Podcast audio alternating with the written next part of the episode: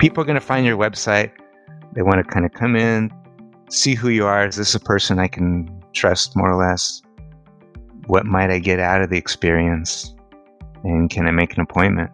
So you have to think like that. That's a lot about in the usability. There's there's different techniques. There's a whole science in it. I'm Michael Max, and this is Qiological.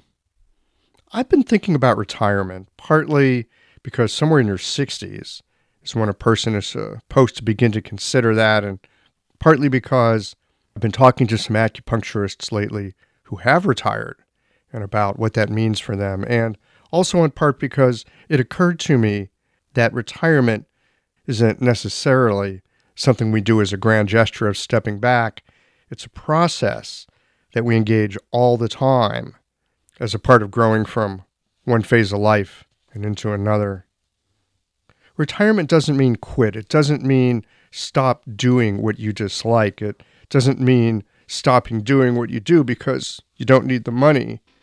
Retirement is an active part of growing into a new phase of life.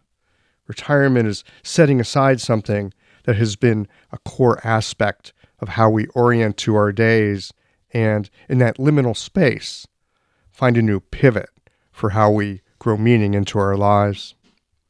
We retire ideas, ways of perceiving and believing the world to be a particular way.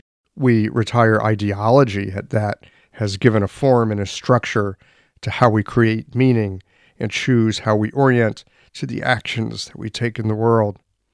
We retire styles of clothing, eating habits, and lifestyle choices over time, we again and again step out of habits, preferences, and commitments and allow ourselves to find a new center.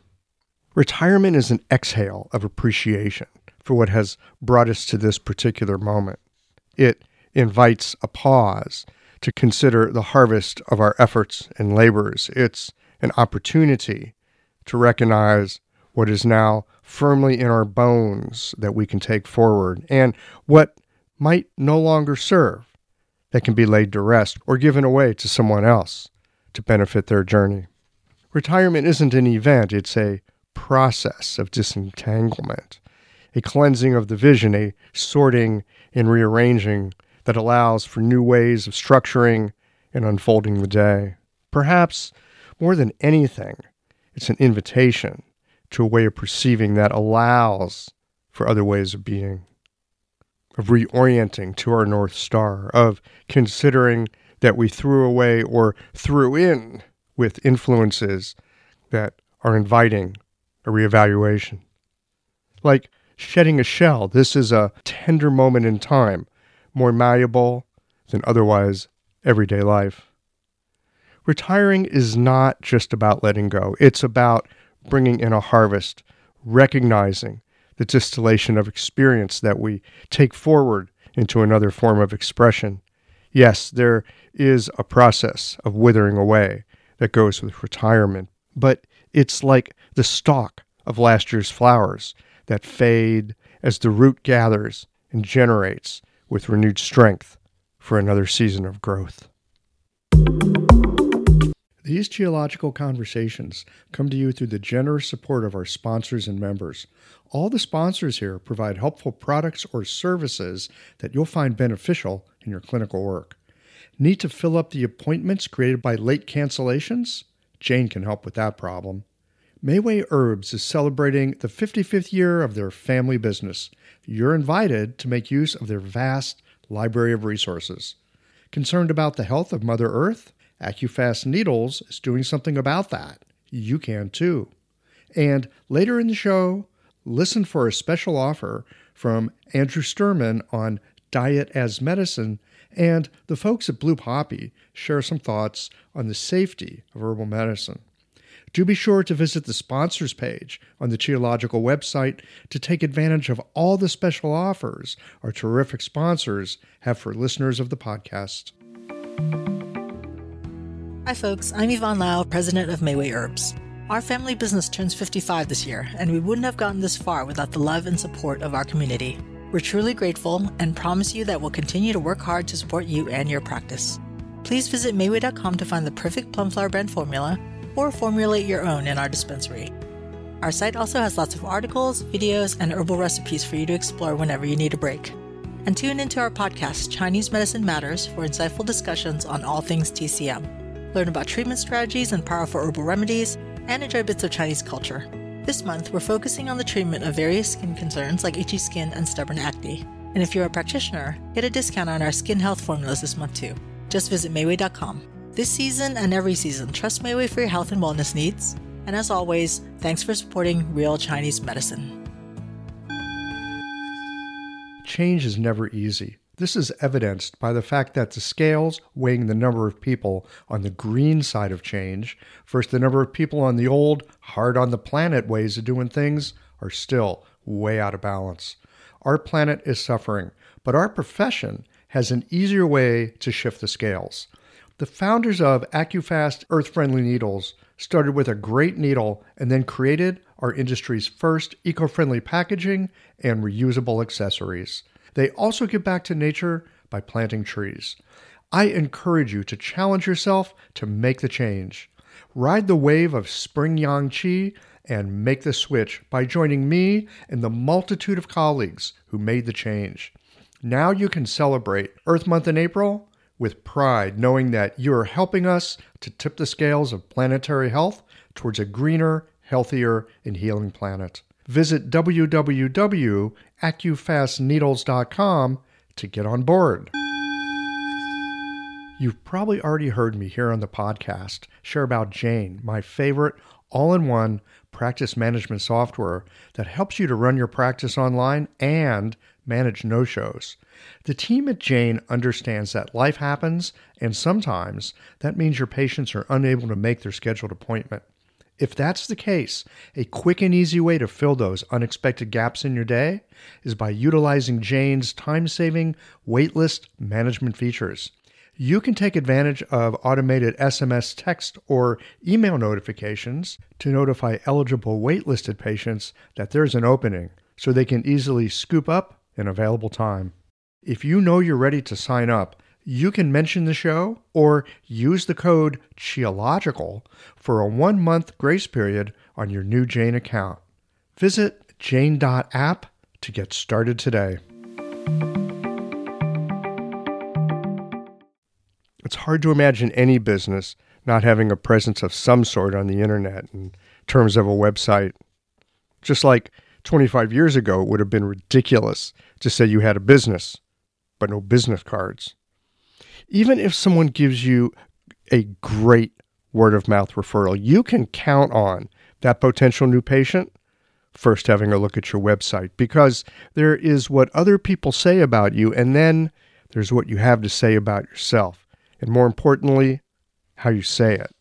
Today's guest, Mike Kay, used to design websites and user interface experiences, so much of what we take for granted in internet land is actually well thought out and considered. And while you don't need to be versed in the latest A B testing or understand how eyes move across a page so that you know where to locate the buy button for greatest effect, there are some basics that are worth your consideration. Let's get into this. Mike Kay, welcome to Qiological. Hello, Michael. Great to be here on this beautiful uh, spring day. Beautiful spring day. What's the beautiful spring day look like outside of your window? Here it's sunny, I think uh, low 60s, which it hasn't been in New York and, until this week. Sounds lovely. Outside my window, it's raining, and they say we get tornadoes tonight.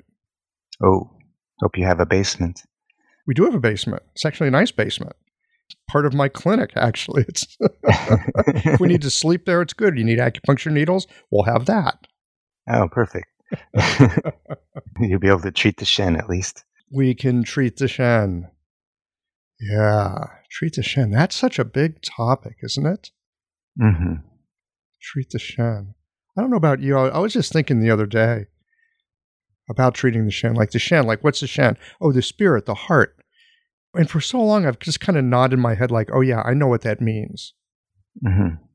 And for some reason, I don't know what it is. Maybe it's the early stages of dementia. but I sometimes ask the question like, okay, the heart, the Shen, like, what are we actually really talking about? Yeah. I mean, there's been various definitions that I've learned from instructors of mine. But when I'm in clinic, I'm not the kind of practitioner that works really great with the person who comes in and is actually asking for things like that, like treating the Shen to align my chakras. Or, but I find that when I'm kind of connecting with their Shen and treating their sore shoulder or their digestive issues or, or whatnot, that's kind of how I treat the Shen. I'm, I'm keeping the Shen in mind. Mm. And so I think every needle that I insert in a person, I'm interacting with the Shen it's somehow rather than, oh, okay, I will throw in Du 20 because it's a wonderful point. But yeah, sometimes that's thought of, oh, okay, throw in something here for the Shen. What you just said, every needle that you put in interacts with the Shen. I've never heard anybody say it that way. I think you're right, though. Yeah.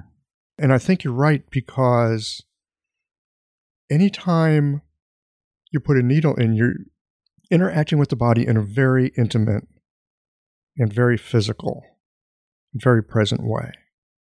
How could the body not notice? Right? If acupuncture is as powerful as we like to think it is, and we say it is, then yes, every needle would interact with the Shen. And I was having an email conversation with somebody recently because we were talking about the Saam method, and I was suggesting, yeah, when you first start, do four needles, one side, that's it, period, stop. Mm-hmm. Treat one channel, one side, find out if your diagnosis is right or not. That treatment will tell you. You'll get a good response, and then you'll know something, or you'll get no response. Okay, I missed the mark, or you'll get a bad response. Mm-hmm. Okay, do the opposite. But if you start putting in a bunch of other stuff, then the body has several messages. It doesn't know what to do. You're telling me to do this, and then you're telling me to do that. Oh, and then there's something else here. You know how we often say things like, I'm going to put in these couple needles here to cover my bases. Mm-hmm. Because I think what that means is we don't know. And so we're guessing, and we're going to throw a couple needles in because maybe they'll help. But if each needle actually contacts the Shen, what the hell is that kind of treatment? doing to a person's Shen. It would disorient them, I think. Hmm. I guess once or twice I have done that, covering the bases. Oh my God, are you kidding? I've done it hundreds of times. I was, oh. I was exaggerating. Yeah. yeah. I mean, it's right there. There's that point there. Like, hmm, I haven't. Spleen nine is looking right at me. well, and sometimes there is that. Yeah. Do you have that sometimes where you're like palpating or just I don't know whatever, like a point it just like shows up. Yeah. Needle me. And you're like, why should I needle you? You do XYZ, blah, blah, blah, blah, blah. You don't really fit. Yeah. But the point's like, no, needle me. I actually palpate a lot. Mm. I'm actually pretty physical with the way I work because I began the medicine with some familiarity with Tui Na. So that's become sort of how I work with patients. Usually with the orthopedic patients, I'm more hands on. And so I'll do that. I'll kind of look at channels. I've been reading book that Dr. Wang, the yeah, Dr. Wang Ju-Yi. Yeah, channel applied channel theory. Yeah, and so I really like that approach, and so that's something I'm trying to develop in my own way. Kind of read the body. What's the body telling me? Mm-hmm. When I got interested in medicine, I would do some Na. I, I learned some back in the day when I was studying martial arts. I learned some basic Tui Na, just enough to get me into trouble. Uh huh. How did you get in trouble with Tui Na?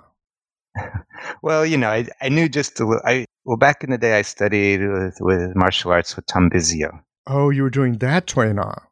Yeah. All right, that's some badass. That Zheng Gu Tui Na, that is some badass Tui Na. Yeah, so even back in the day, there was some bone setting stuff, and I'm going, what am I doing here? You know, like, yeah but kind of got it. But I was I was a lot younger then, and so I would just practice on friends, of course. It wasn't anything professional, but I would start to notice, what's this here? What am I feeling under my finger? And this might be an acupuncture point. that was one of the things that like kind of fed me. It was like there's something going on here. It's not just feeling some stiffness in the muscle. It's like something deeper than that. It's a great question.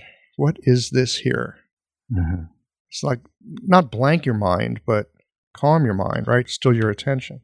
Put your hands on people. Huh, what's this? Yeah. It's all kinds of weird stuff under the skin and in the tissues Yeah. when you start feeling for it. And sometimes I got no idea other than, what the hell is this? Mm hmm And I think I'm no expert in the classics, but I don't even read a lick of Chinese. But I think that's a lot of these things are referring to this sort of this observational medicine, kind of talking around the stuff that sometimes we mi- might interpret a little too literally. That I think it's I don't know. There's can't think of an example, but there's this. It's like using the what are the, the different methods when you're doing an intake with a patient: the hearing, the smelling, the seeing, Mm, all your different senses. So, what are you seeing in the patient? Well, it's what you're seeing with your eyes, maybe, what you're seeing on their tongue. But maybe you're seeing things that aren't literally with the eyes. This is something I have been exposed to actually in Qigong, studying with it. Another teacher of mine is Dr. Stephen Jackowicz, who teaches some of that. Like you sit with a patient. What do you smell? You, you try to cancel out those other smells that are distracting mm, what are you smelling in the patient? Maybe they don't have any kind of notable smell, but you're use, you're kind of engaging that sense as that part of the brain somehow. So you're using more than the eyes to see. Yeah. So that's kind of where I've been playing around with my practice because I think diagnosis is the most challenging thing. I mean, I've been only practicing for five years, and that is the thing that really confounds me because sometimes sometimes it seems pretty clear, but a lot of times I'm kind of yeah, this could be anything. This could be blood. This could be cheese. Yeah, probably is all of those things, yin and yang and everything under the sun. Maybe every organ involved as well. What is really the diagnosis? What is really the meaningful hmm angle on this? What is the meaningful thing in this? It's a great way to think about diagnosis. Yes, there's a bunch of stuff here. You need to figure out something useful. Like, what's the thing that stands out? Yeah. I don't know if this is good news or bad news, Mike. You say you've been at it five years. Diagnosis a little bit rough that way. Hmm It's still this way after you've been here for a long time. It, and here's the funny thing for me it can be annoying, but it's also in part where the fun is. And it's also in part where the really worthwhile challenge is of being still enough, of being clear enough, of being able to sit with someone in the way that you just described, where you're seeing, but you're not really using your eyes, where you're smelling as kind of an investigation, not like I'm going to put a check mark in a box, but like what's here. hmm And in some ways, that's the really cool part. Let me give you an example. hmm There's a word game called Wordle. Are you familiar with Wordle? Vaguely, I know it's it's all the craze now, but It's all the craze, and I and I don't like word games. I mean, other than Clinic, I don't like puzzles. But a bunch of people are saying Wordle, Wordle, Wordle. I'm like, okay, fine, fine, fine. I'll try Wordle. And so I've been playing Wordle. I, I actually really like Wordle. Okay. yeah, I have a feeling it's addictive once you get into it. Well, it. it's it reminds me a little bit of Clinic, Mhm. which is why I like it. So here's the deal: you put a word in, you like pick a word, any word. I like peony Uh-huh. because it's got an e and an o. You get some vowels out there, right? Okay. And then it tells you if you got a letter and if it's in the right place and blah blah blah. And your job is within six lines to guess what the word is. So the other day I put in a word and one letter lines up. hmm I'm like, okay, that's not a bad start. And then I put in the second word and I guess the word. That's it. The word just shows up. Wow. Very, very unsatisfying. It's like, oh, that was no fun Uh-huh. because I wasn't engaged by it. Mm. It didn't ask me to show up and engage with, all right, what is that? Oh, we got these letters here. We got that letter there. Right? It was just like, okay, good guess. Lucky you. Uh, Like, eh, I think that happens in clinic. It wasn't like you were engaged with the universe and the universe told you the answer. No. I wasn't engaged with the universe. It was a lucky guess. And, and sometimes I have that in clinic, Mm-hmm. right? Like, oh, yeah, that's really easy. Well, that's nice in a way, Mm-hmm. but it lacks the engagement. And I think what I heard you talking about was a sense of engagement that goes with being with people. Yeah. And I suspect what you're saying is like, right, it never gets gets easy and or clear with a diagnosis. And maybe that's a good thing. Maybe those who are like completely confident in their diagnosis, maybe they're they're missing something. Sometimes it is easy. hmm But You will get to that point. Yeah. Yes, sometimes it is easy. That's also true. Operative word here sometimes. One thing I found is I started doing some work just to kind of kick it up a notch to make it even more challenging for me. I've been uh, studying treating Lyme disease, Oh, wow. doing some work. Studying some with somebody in upstate New York is really great with it, Hillary Thing. And one thing I've learned about it is that these complex conditions that are all over the place, to cure the person, to bring them, I don't know what, what is cure, but anyways, to bring them to 100% health or whatever, you know, someplace that is really challenging.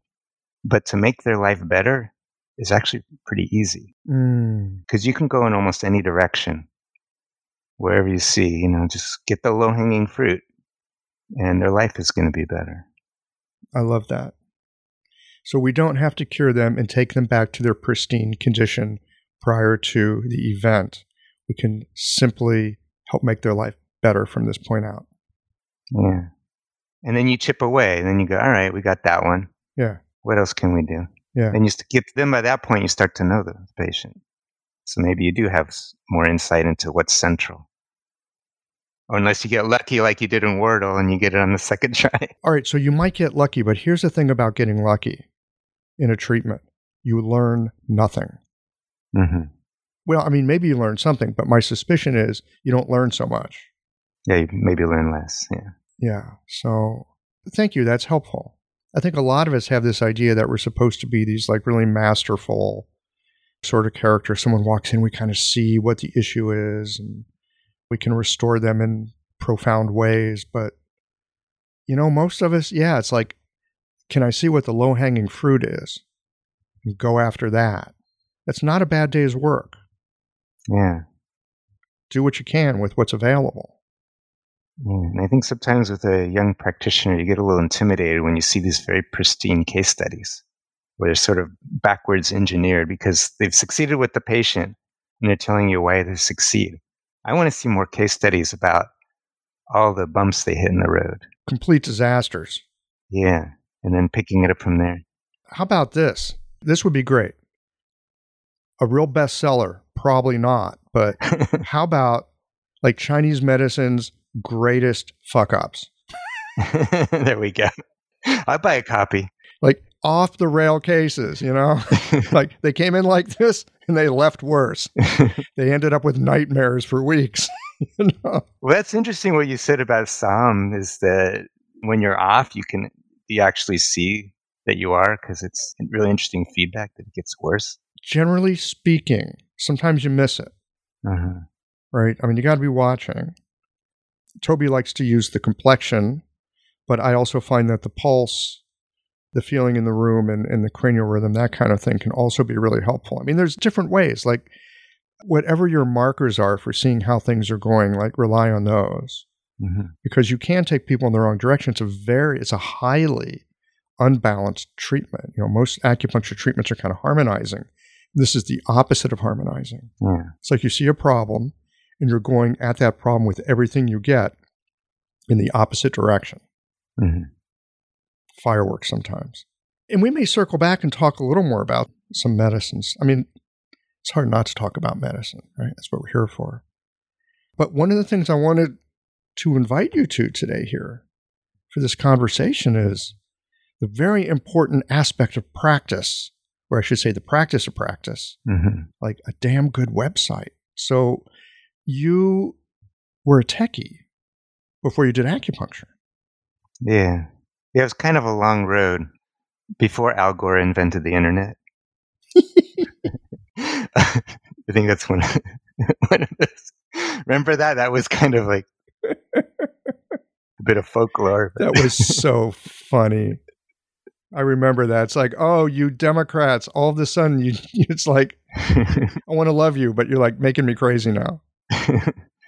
that I worked in publishing, and so I was a graphic designer working in publications, and then in the mid '90s, I got a little restless and taught myself some HTML. There were there's very little information available that was really accessible. It was all written toward engineers. It was very dense, thick books, which I later found the thicker the, the technical book, the worse it's written. Oh my! So I finally found this one book, and it helped me along, and taught myself HTML, which is the code for web pages. And then I got myself a job. I lied a little bit at the interview when I got the job, I said, "Ooh, I better make good on those lies." And learn that program, I told them, I said, "I you overpromised." Yeah, I overpromised. You know, it's better to underpromise and overdeliver, but you overpromised and then lit a fire under yourself. So I had a few weeks. I found the program that I said I knew how to use, taught, taught myself, and I got the job. and then they loved me. I became really good at my job too. Of course they did. You're capable and confident. Mm-hmm. Of course they were. I did something similar in the in the mid '80s. I started learning computers just to get through school, mm-hmm. and realized I had a little bit of a knack for it. And people would ask, "Can you do X, Y, Z?" And I'd be like, "Sure." Like, come into my business and do X, Y, Z. Can you do that? And I'd be like, "Sure." and I have to go figure out how to do it. But I knew I could figure it out. Yeah, yeah. Right? That was my situation too, yeah. That was your situation too. It's like, yeah. oh, I don't know it, but I can. Yeah. And now I know what I need to go know. So off we go. In my practice, I kind of go a little too far the other way where I'm, I kind of show my inconfidence, like, well, we'll see what happens. okay, so you might want to bring some of that early computer cowboy energy to your practice. Yeah, yeah. Not too cowboy, but you know, just cowboy enough. Yeah, yeah. Right, right, right. I'm not afraid. Like honest with them, I go, I don't know how this is going to go, but I think it's something I I feel pretty good about. You know, maybe not exactly in those words, but I, I do it a little more soothing, put them at ease. Yeah. Oh, anyways, back to the tech career. How? Yeah, so you were doing tech back when you could get away with that kind of an attitude and that kind of behavior because not many people were doing tech. And if you said you could do it, yeah. people would like take you at your words, like, okay, let's do it. And if you could show up and do it, then you get to do more. Yeah. And then schools develop classes and programs in web design. And I'm going, what? What? what do you need a class for that? Exactly. I'm sure there's a lot of practitioners in China who wonder, you know, what do they need to go to school for acupuncture? Anyway, so yeah, I, I, actually, the tech stuff was a little more interesting. So even though I was like working more in the visual side of things, I got a little more interested in not serious programming, but we call interface building and yeah, user design. Eventually, my title got to something more glorious. Kind of, what was it like?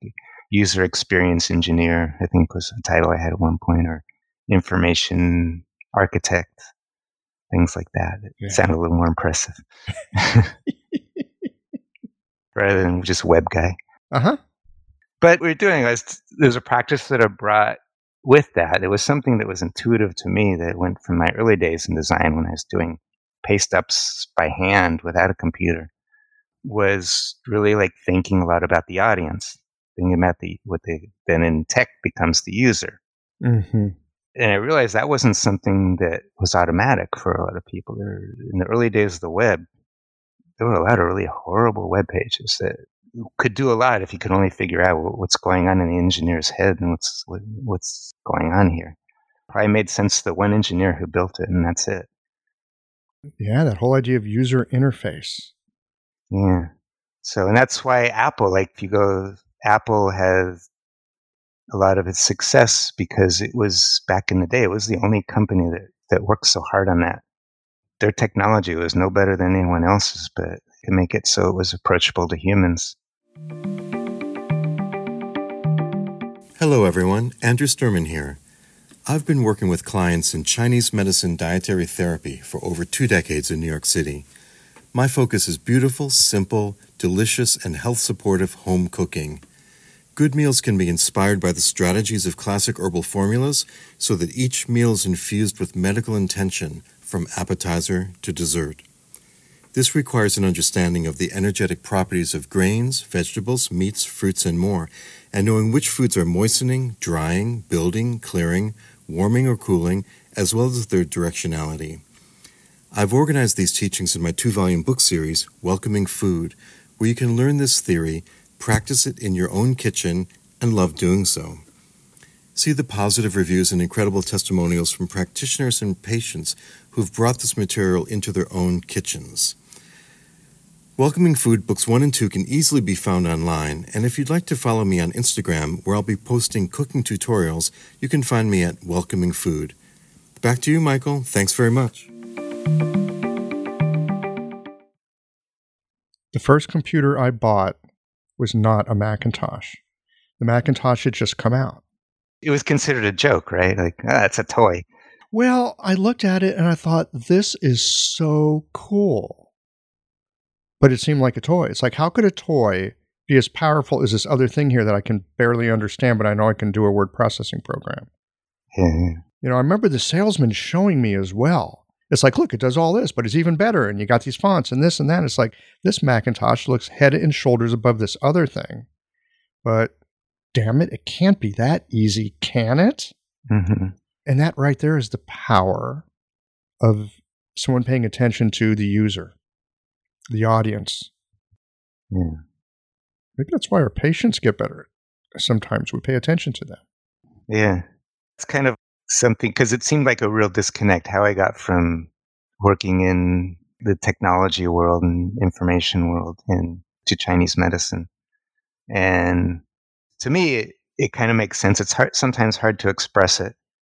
But one thing of connection is I used to do user centered design, and now I feel like I'm practicing patient centered medicine. That's right. That makes sense.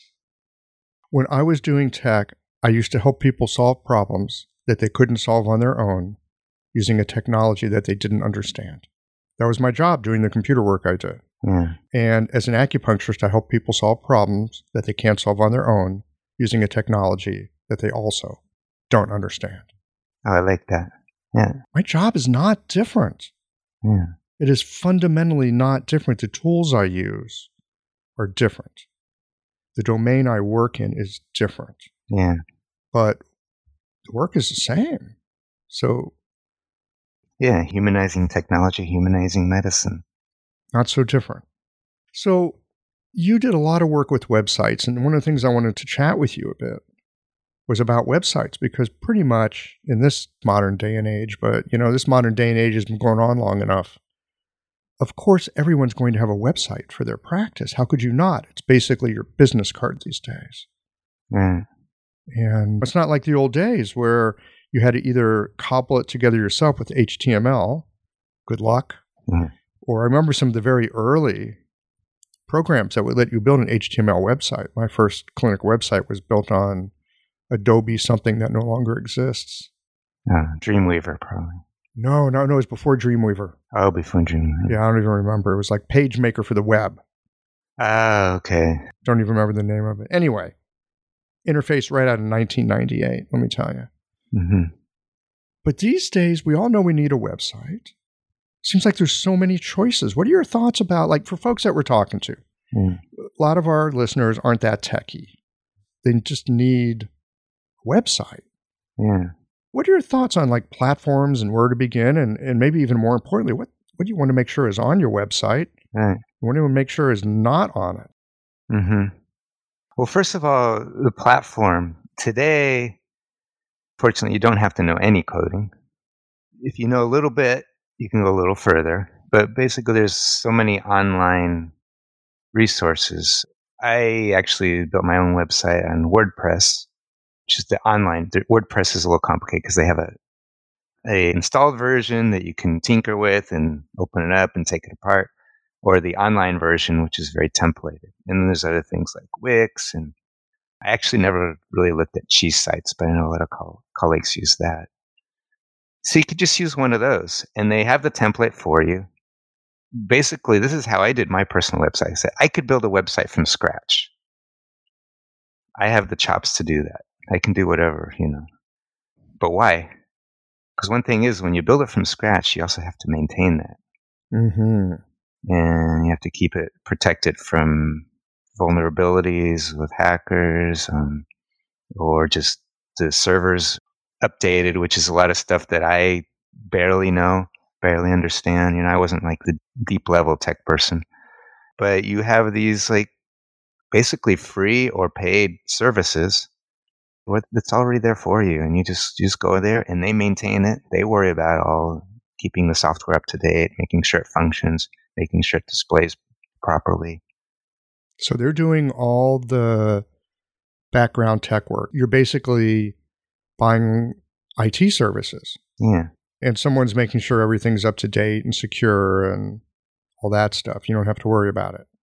right right and so basically the best way to do it you figure out a domain you buy your domain or you can go through one of these services and, and secure a domain so that brings you into the paid area if you don't want the paid area you could have something like michaelkacupuncture.wordpress.com but it's not so professional I think it's highly unprofessional. yeah I think it's a bad. Personally, I mean, this is just me. I'm a persnickety guy. I think it's important that your domain is your own damn domain. It's not Mm. my domain at something.com. right right I mean, how much? It's not expensive no no to buy your own domain and have that, right? I mean, what's it cost per year? It's per year there depends on who you use but it's something like 20 to 30 dollars depending on the domain you have actually I, yeah, I have a .nyc domain so that's a little more money that's about 40 a year classy. yeah some of those other domains they're not as easy to remember as .com but I got a but when .nyc came out since I'm in New York City because I got it early I was actually able to get easternmedicine.nyc Good job. which .com I, I wouldn't be able to have that Yeah, I mean, .com is kind of the gold standard. People are used to it. hmm but I know people in the tech industry they'll often use like .fm if it has to do with communications right or .io oh, ah, okay you know if it has to do with you know some kind of technical infrastructure there, there's all kinds of little little games like that but Yeah. They even have .biz now, which is weird because .com was supposed to be that, you know, the commercial website. But yeah but no one uses .biz why would you use .biz no one's going to remember that yeah, but I guess it's that you're more likely to get a, an easier to remember unique thing. That with that added thing, they have to remember the .biz. and that's hard i don't think it's forgettable Yeah, that's a little bit with the .nyc is a little bit of a liability, but also for a acupuncturist, I don't think we have to have the bar so high.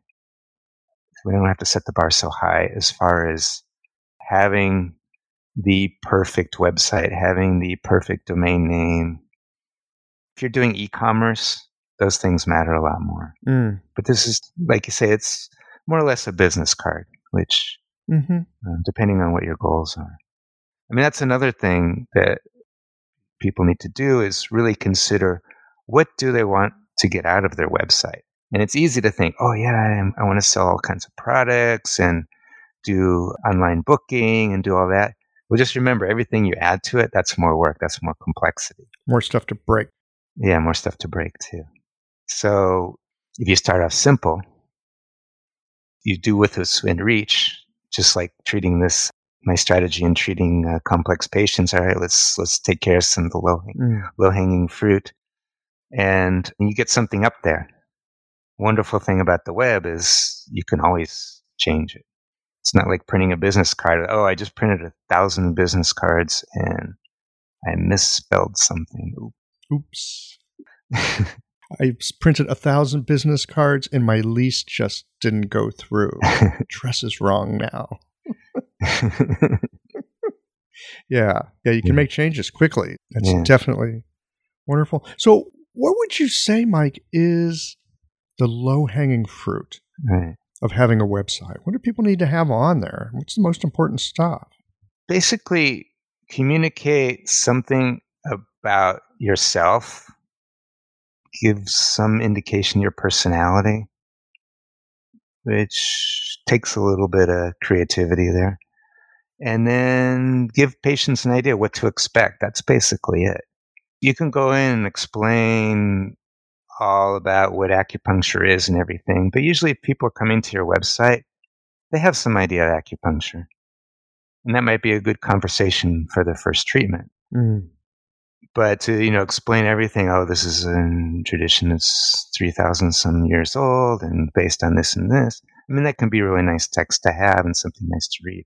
But if you put that up front, it's a little bit too generic, I think. I think, you know, it's like people are going to find your website. They want to kind of come in, see who you are. Is this a person I can trust more or less? What might I get out of the experience? And can I make an appointment? Hmm So you have to think like that. That's a lot about in the usability. There's there's different techniques. There's a whole science in it. Where some of it is like role playing. It can be that putting yourself in the shoes of different kinds of patients. It's not just one patient because there's not just one kind of patient. But you might, you know, okay, if somebody's coming in who just uh, has a acute back lower back pain. They just need some relief really quick.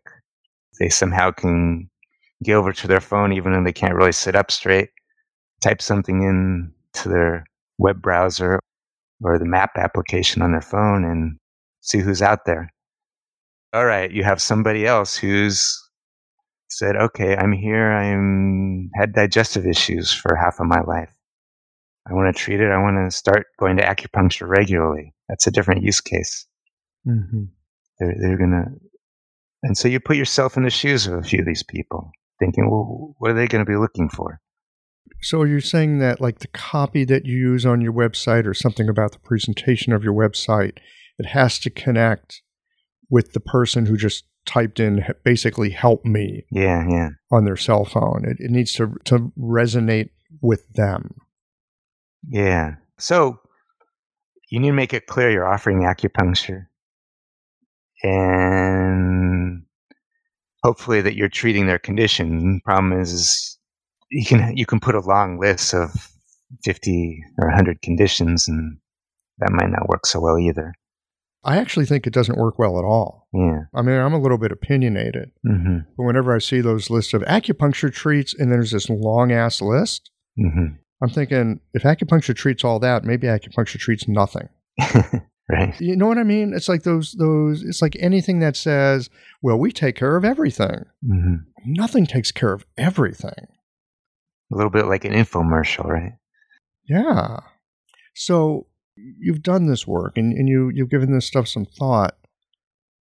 How do you sort of customize the communications on your website so that instead of saying I treat everything, you find a way to make it possible for the person who types in acute back pain that they know that you can take care of that or the person who types in lifelong colitis.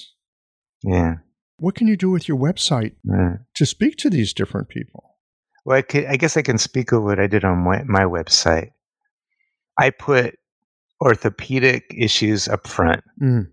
So this is one of the things the website keeps evolving, keeps changing, keep editing it. At first, I used that word orthopedic. I realized, well, that might not be meaningful to some people, the word orthopedics. To a physical therapist, it certainly is. But maybe to a patient who's just first time they've had back pain and not sure what to do. What's a word? There's a word that's similar to that, that some people got confused when they saw orthopedic or orthotics or something, you know. Yeah. Yes, we deal with foot pain. I need a pair of shoes. so, treating injury and pain. Mm. So you're not maybe not maybe not saying back pain, but it's enough to get them. Oh, well, you treat injury and pain. Does that include back pain? Now the colitis. So I promote both that kind of thing and also the Lyme disease, Lyme and complex Ah. conditions, Lyme disease and other complex health conditions. Now, somebody who's got colitis, yeah, there's got to be some way. uh, Oh, and, and other things, you know, like an et cetera, I guess for that. But maybe right. There's a risk of like if you do that, et cetera. Well, yeah, he'll tell me I'm broke and I need some money, and he'll tell me I can cure that and make me rich. And I don't believe that. So I don't know how, how well that would communicate. Yeah, wow, that'd be an amazing acupuncturist. I can treat you so you're no longer broke. Yeah. So I like how you have these kind of taglines that are using the language that people would actually type into their browser. Some people will type in help for orthopedic issues, but most people are going to type in back pain, yeah. right? Foot pain. They're going to type it in the way that they talk. Hmm. Yeah. Or what I did, I said acupuncture. So this is a thing, the phrase SEO, which maybe most people already know what that stands for, search engine optimization. Yes, I think a lot of people probably wasted money on it. Yeah, yeah, and you know, you get spam folders full of offers to help you with that. Yep. And a lot of it's just common sense. And that's how the search engines want to work. They try to see what makes more common sense. Doing all kinds of tricks and jumping through hoops. Maybe worked a little bit in the early days, but it's just basically how is how does your page read? So one little trick is the page title.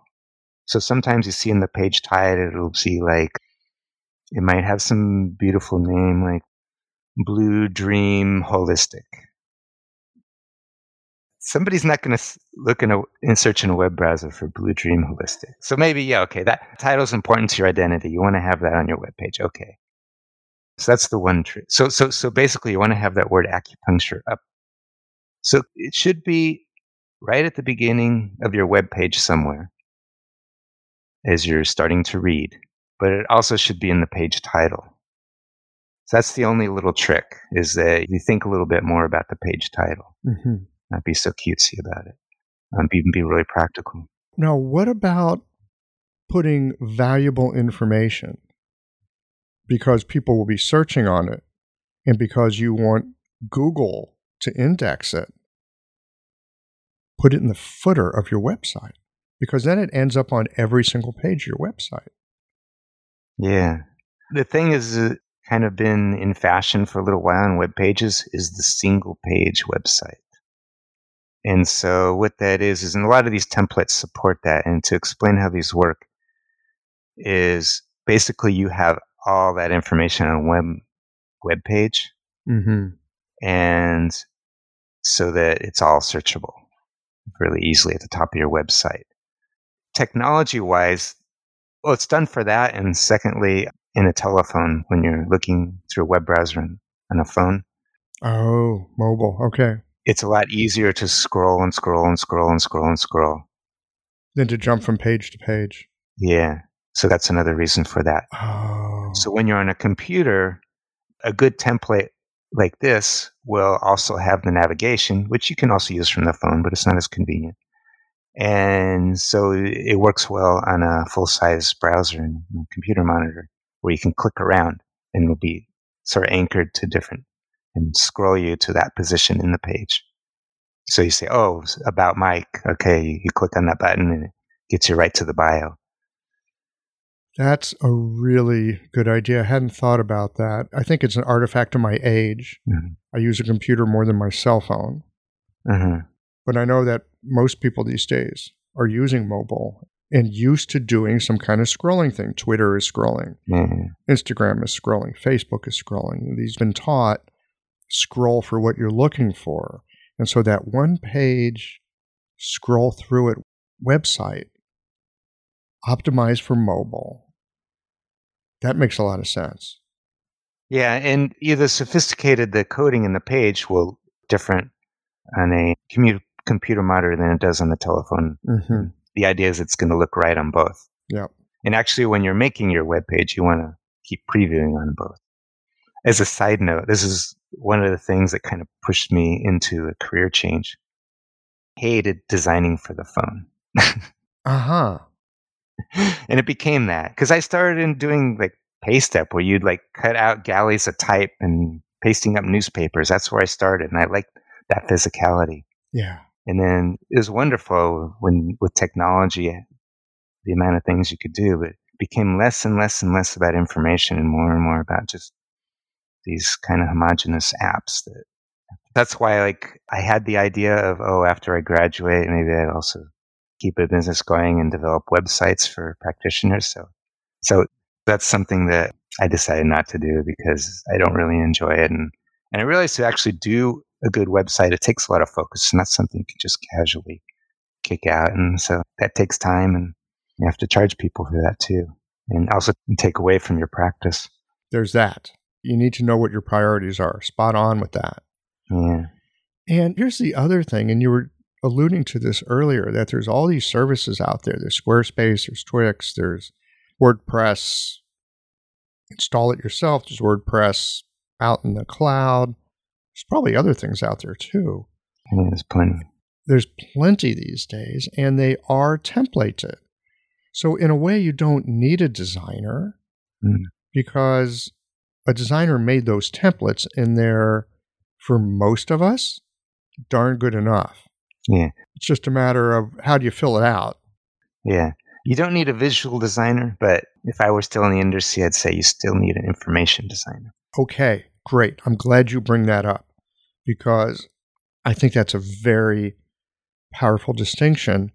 And I suspect that's how people can have their websites stand apart and be notable from other websites that are also selling acupuncture. Yeah.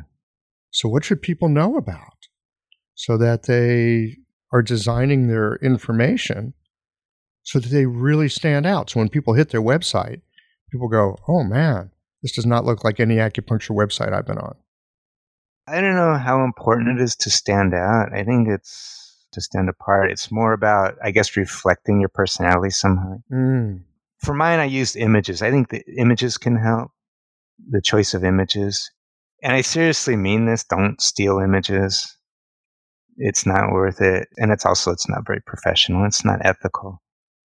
But there's a lot of those libraries of images. You can buy images and it's not a lot of money. Stock images. Yeah, Adobe has that. There's, there's a lot of stock images out there, Yeah. a lot of services. They're like, what, 20, 25 bucks a month or something? They're not that expensive. Yeah, you can buy like an image for ten dollars. Yeah. Like I actually did a brochure where I used some stock images, and I didn't want to use the same acupuncture image that I've seen all over the place. Why not? Why didn't you want to do that? Okay, so there it is to stand apart. There you go. Yeah, there's your question. Yeah. So I found there's there's so much out there. It's really easy. Enter in your web browser and you can find a bunch. Yeah, you can find some that are very expensive, but you can find a lot that are pretty affordable. Where do you like to go to find your images? the web is big. Well, I've gotten you know to a point in my life. I'm I just turned sixty, so it's like I don't like hold on to information that I don't need to hold on to. I think when after you turn 60, there's a lot that we no longer hold on to. Mm. And that's not the problem. That's actually the liberation of, of getting north of 60. Yeah, I suspect that's true. Lillian Bridges said after the age of 60, you can no longer use your will to do what's not in your highest good. Oh, I actually listened to that podcast. That was great. I love that. Listening to that podcast made me so look forward to turning 60.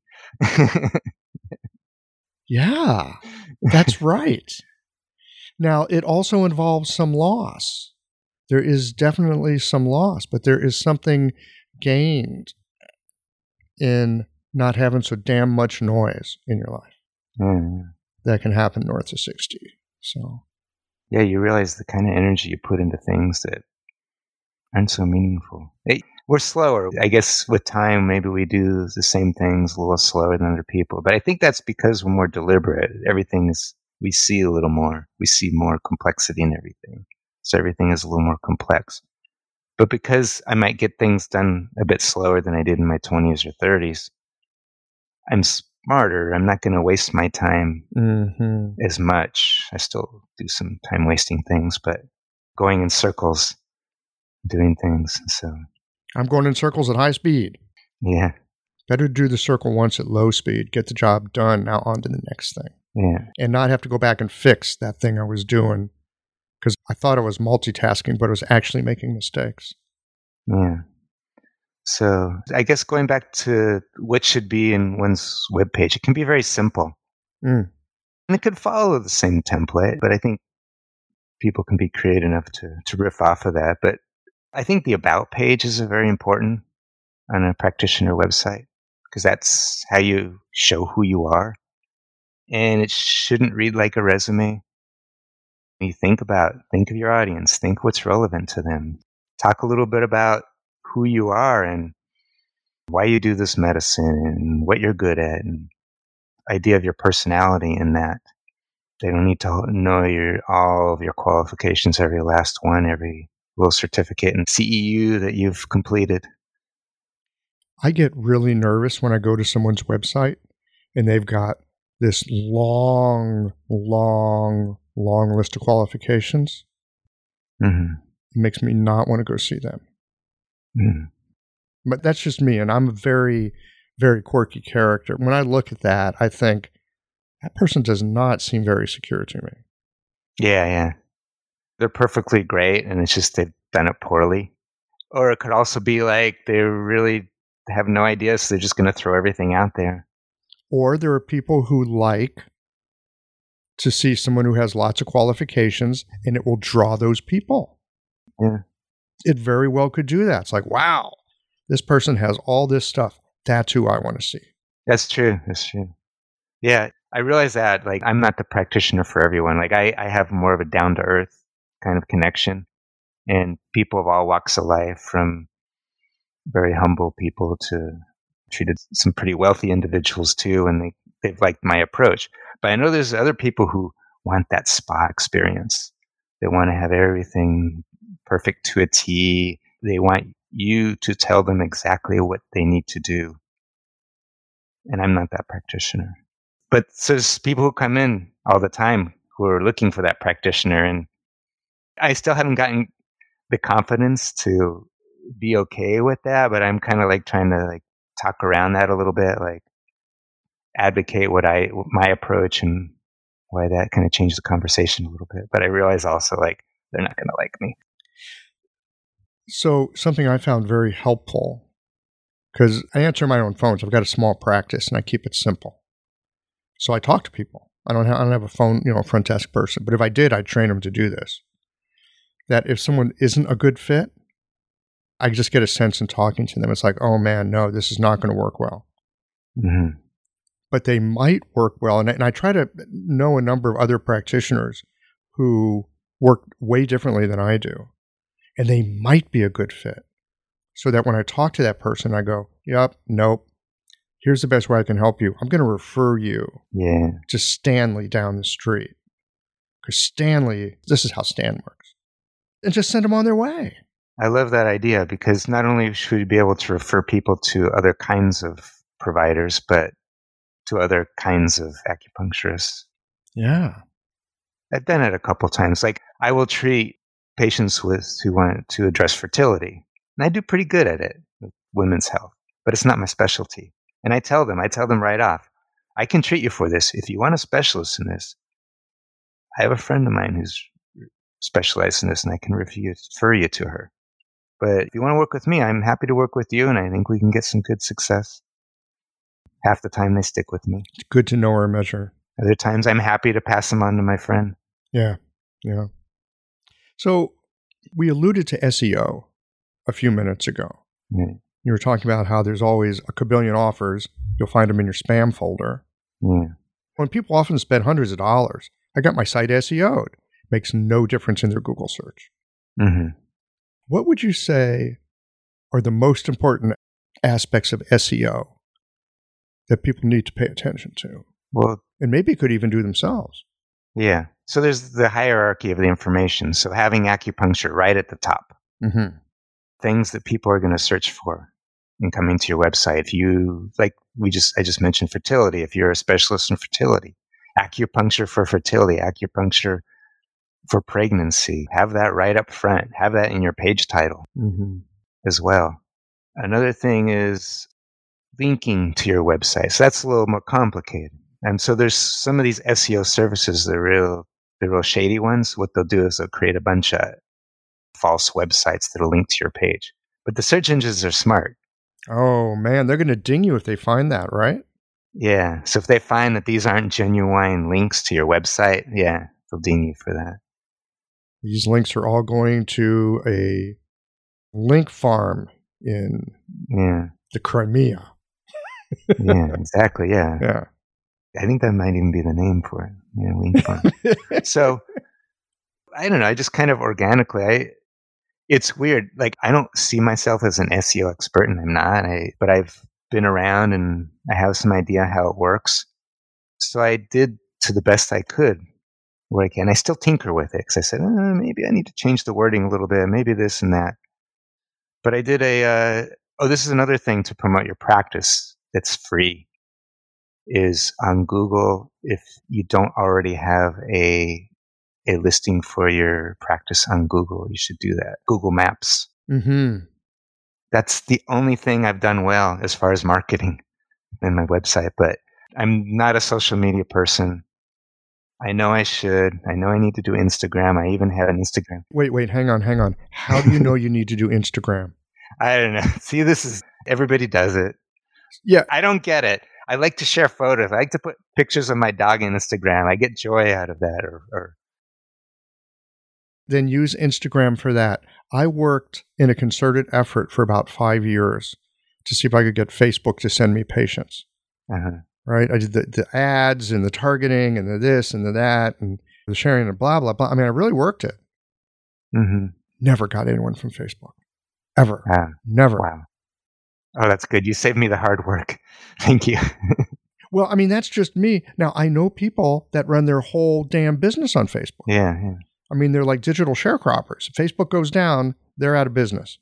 I think to make it work for those things, and some people are, are into that, you have to be in there and do it all the time. Same thing if you do a blog. Well, that's something you do well, of course, the, the podcast. Mm. You have to be in there regularly. It helps. Google Maps, you don't have to be as, there as regularly. So it's good for people like me who get, although I used to work in the internet, I'm a little bit online phobic these days. Two basic misconceptions stand in the way of people feeling comfortable using Chinese herbal medicine, even as they are feeling more positive about acupuncture. They are concerned about safety as herbal medicine is an unregulated industry and feel herbs are not effective to treat most conditions. Blue Poppy is committed to meeting all FDA safety regulations. All of their herbal products contain minimal or no filler to maximize potency and efficiency.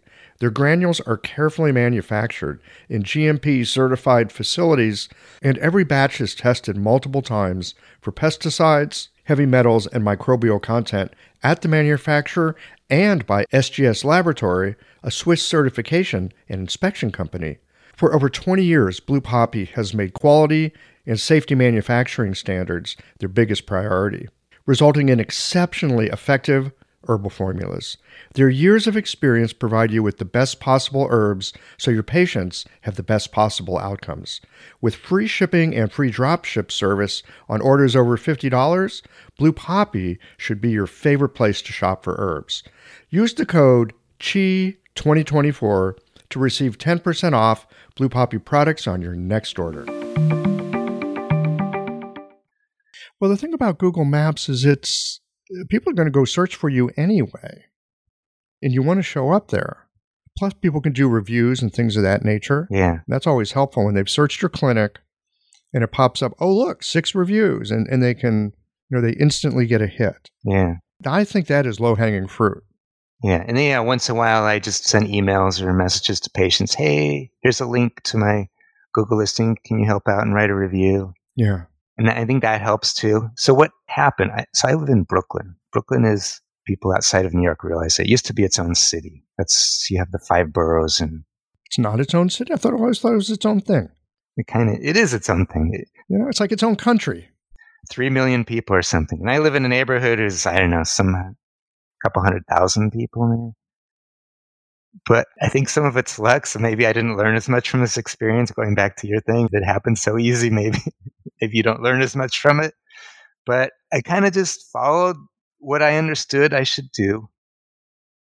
And I've tested this out because I don't bookmark myself. Mm. And I've just from responses I get from people calling on the phone for a mile radius, which is huge in Brooklyn, there's in a mile radius, I don't know how many people live within a mile radius of me, but could be close to 100,000 people.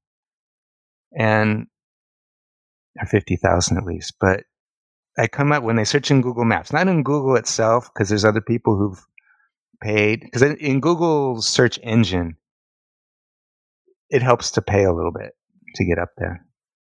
But because it's like getting ads and things like that. But in the maps, the map is just basically straightforward. There's really no ads in the map. You just go in there and yes, it's a tool to find. And so acupuncture near me and there I am. And I get calls all the time. People coming like, Oh, how'd you find out? Oh, I just searched in Google. And hmm sometimes people will be like right near where my practices or sometimes they'll be a little far off too.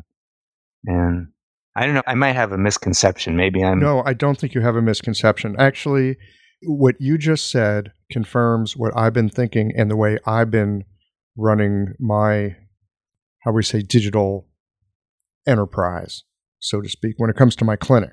Uh-huh. All right, here's the thing unless you've got products and you're selling them all over the place, you actually do not want to be found on a search that's not local. You don't want someone in California finding you. Right. That's not helpful for you or them. Mm. And it's really annoying when someone from California calls and says, Hey, I got a few questions about acupuncture. It's like, yeah, you're going to waste my time now, Uh, right? Because you're in California. You should be calling someone in California. You only want people locally. yeah. And this actually works to our favor because I think even in a Google search, you can get yourself, even in a crowded environment, you can get yourself on the first page of Google in an organic search if it's local. Yeah. And really, what you want is local. You want people that are like 25 miles around you. That's it. Right. Right. And so put your address at the bottom of every page, put it in the footer, Ah, okay. all right? Yeah, actually, probably in your case that works a little better. For my, what did I put my? Oh, I put the neighborhood. I live in a neighborhood called Williamsburg. There I practice. I put Williams, so that's what it says right at the top of the page. But this is right at the top of the page. Great. Acupuncture in Williamsburg, Brooklyn, Perfect. and people find me. Or Exactly. now they call. Now where I live is has another name because it's gotten a little more fashionable. East Williamsburg. Uh-huh. East Williamsburg. Now we're getting nichey here. Yeah.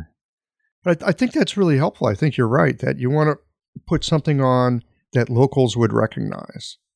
Yeah. And so I do pay attention to the Google. I go in there once in a while, every month or so. Not that often. I go in there, make sure the information's up to date, Mm-hmm. look at the hours. Look, there's a way you can post stuff. I actually haven't really mastered that very well. I haven't kept that up as well either. But once in a while, I'll post something. But I ask patients, I think the reviews help. So getting patients to put reviews. Testimonials on the website, I think are helpful, but I think they're probably a little more useful in something like Google Maps. I think you're right about that. Because it seems a little more third party and therefore a little more Yeah. like trusty in some way. Even though a patient who things don't work out so well, I'm not going to ask them to write a review. Fortunately, I haven't had any disasters where people have had had it out for me and wanted to write an nasty review. Well, there's always that thing about people having it out for you. But if you do good work, generally speaking, people will write good reviews. Yeah. And I just my way of doing it. I mean, even when things don't really work out, I try to, this is another human being.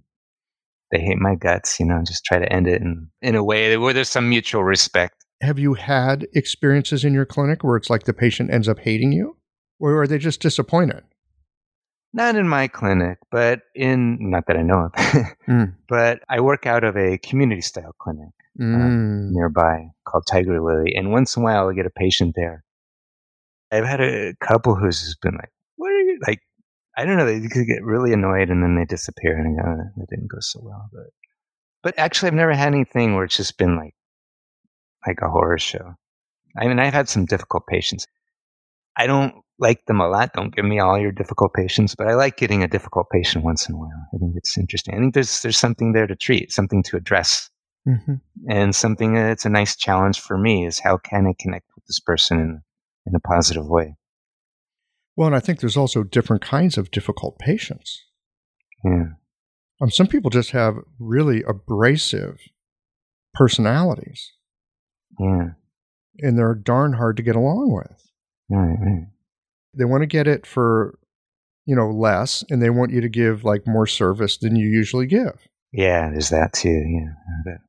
Those people are very difficult. It's like there are some people, it might not even be possible to help them feel happy. Yeah. And you know what? When I've had patients like that, I recognize that and I said, you know what? I'm not going to give, if I have a really good connection with a person, I, I probably will go a little extra for them. And the person that I don't, I don't. But then I kind of treated them with respect. I actually did a really good job. I've done a good job in those situations, placing the right boundaries. Mm. And I give them kind of a simple, straightforward treatment. I don't blow up at them. I go, okay, I realize it could go there. I don't let it go there. And then they, a lot of these patients end up loving the treatments. They go, oh, thank you so much. I feel so much better. That was really great. Yes. I'm kind of shocked. I'm thinking, oh, they're going to run out and be like, oh, fuck you. I'm never coming back. I'm not shocked. Yeah. And here's why I'm not shocked because I just heard you say these words. This very much rings true for me boundaries and respect. Yeah. Yes, you can do this. No, you can't do that. And do it with respect. Boundaries and respect. A lot of times, and being a human being, I know a lot about this because I can be as big a jerk as anybody else in this world. But when someone lays boundaries down with respect, oh, there's a kind of safety that goes with that. Yeah. And I know someone means business, and I know not to fuck with them, hmm right? Yeah. Actually, I would like to have Donald Trump or even nowadays Vladimir Putin as a patient and try that out. Because I think even a little thing with one of those guys, you might be able to, you know, make the world a better place. Just help ease whatever the fire is underneath them. If you can ease that a little bit and set with those boundaries. That is some high level gong fu that you're talking about here.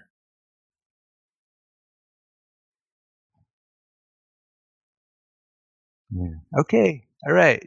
Yeah, you can blow up any country you want. Yeah, I, I understand that. Okay. Yeah, they've wronged you, whatever you you say. But let's let's just, here we go. Let's let's get to work here. It's easy to see that kind of thing out in the world, especially in larger than life characters like politicians, mm-hmm. because they're like archetypes, like Greek god type archetypes, like bigger than life, and all their faults stand out to a dramatic degree because they're so colossus and colossal in their energy.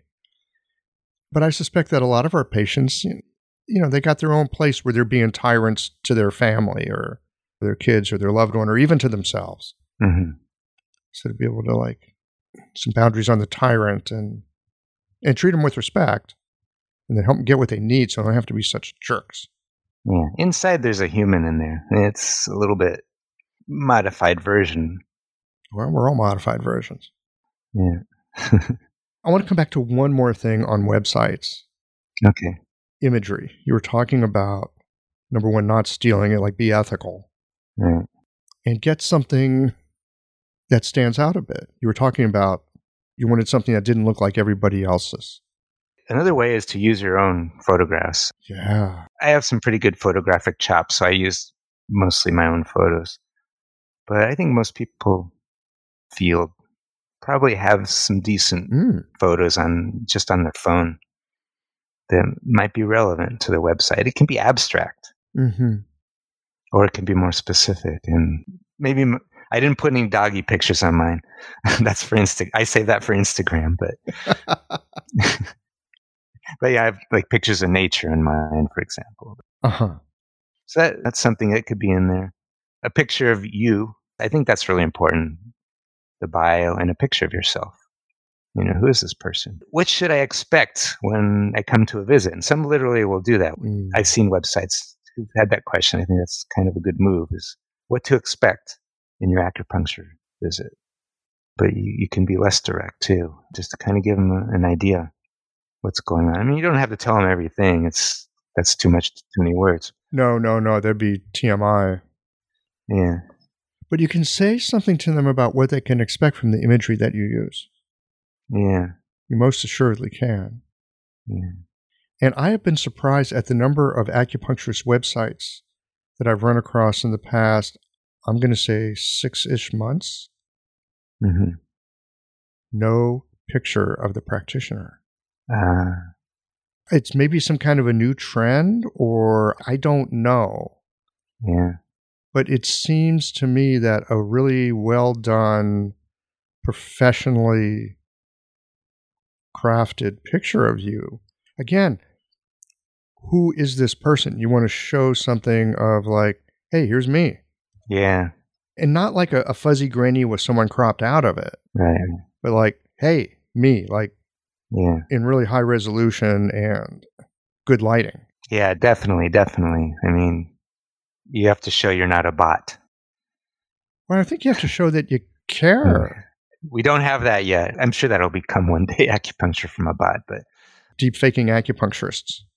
but that could be, you know, you said the fuzzy picture you cropped out. You could have those as well. But I agree, like that shouldn't be the one that you should have like a really clear, well taken, if you can do it professionally taken, and just a head and shoulder shot. hmm but some photos of you hanging out in the woods or you know on the streets having a coffee that could be good too Depends on the message. videos can be good too that's like a thing and i there was a, a teacher of mine uh, anne jeffries her, her website's down now but i think this was a pretty professionally done one but she had like a little video of her walking through a park in new york city talking about acupuncture and that was i thought wow that's really great and you know, as simple as that video looked, it's just her talking in front of a camera. I'm sure that was Right. pretty difficult to pull off. It, it takes several takes and a lot of preparation and editing. But So instead of a, a page with about me and a bunch of text,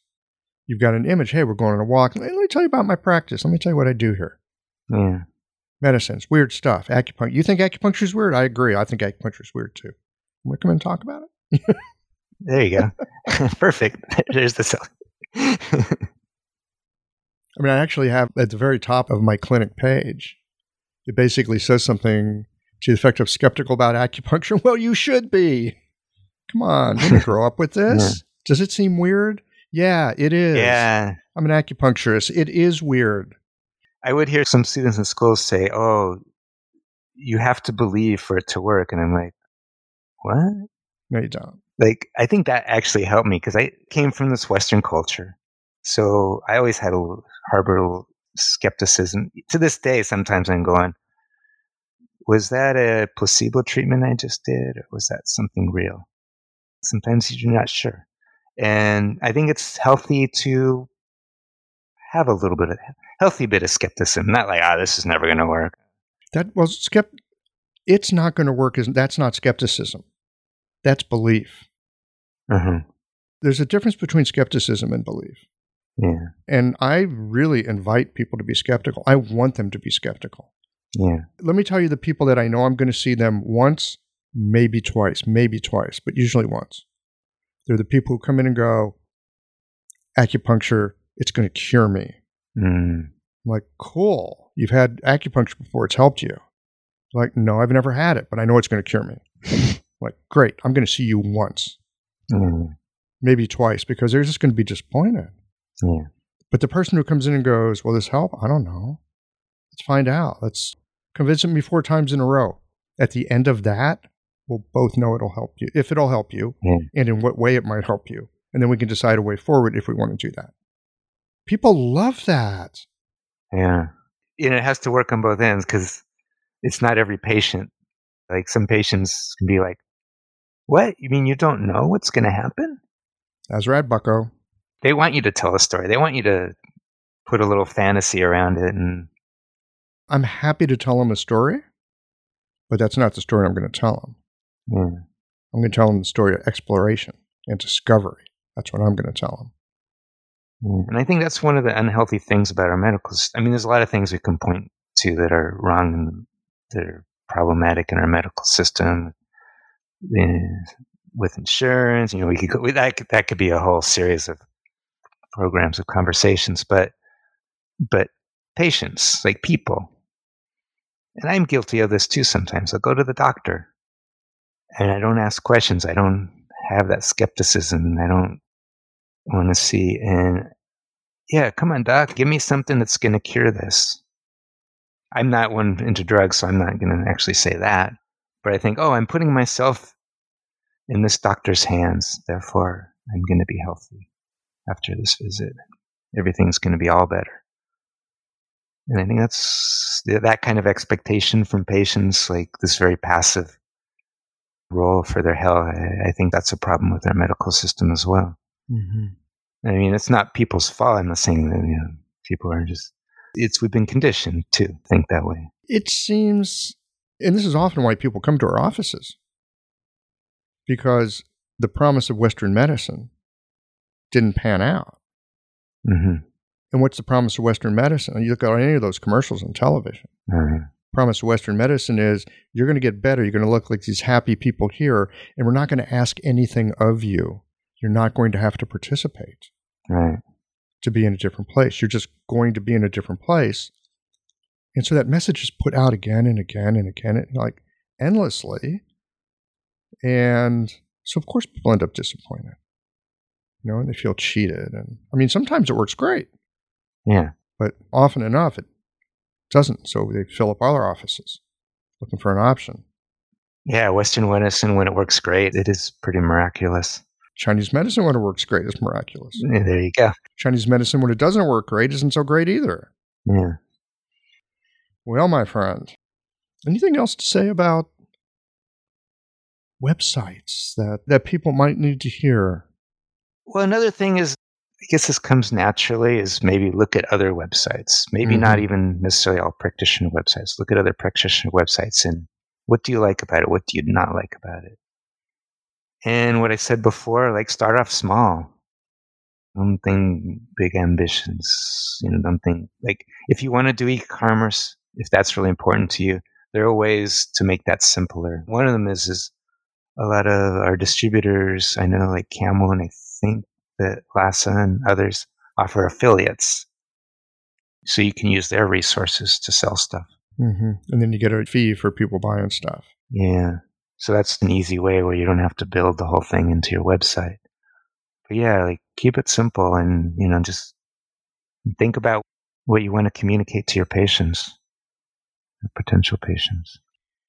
Well, I can see you that you clearly think like a graphic designer. Go look at other websites I mean, graphic designers are always looking to flesh out their swipe file, right? You go and you look at like really great designs, like I'm going to make a copy of that, not because you want to make a copy of it, in, but that you can use it for inspiration. Go, yes, these aspects of this design, I love it.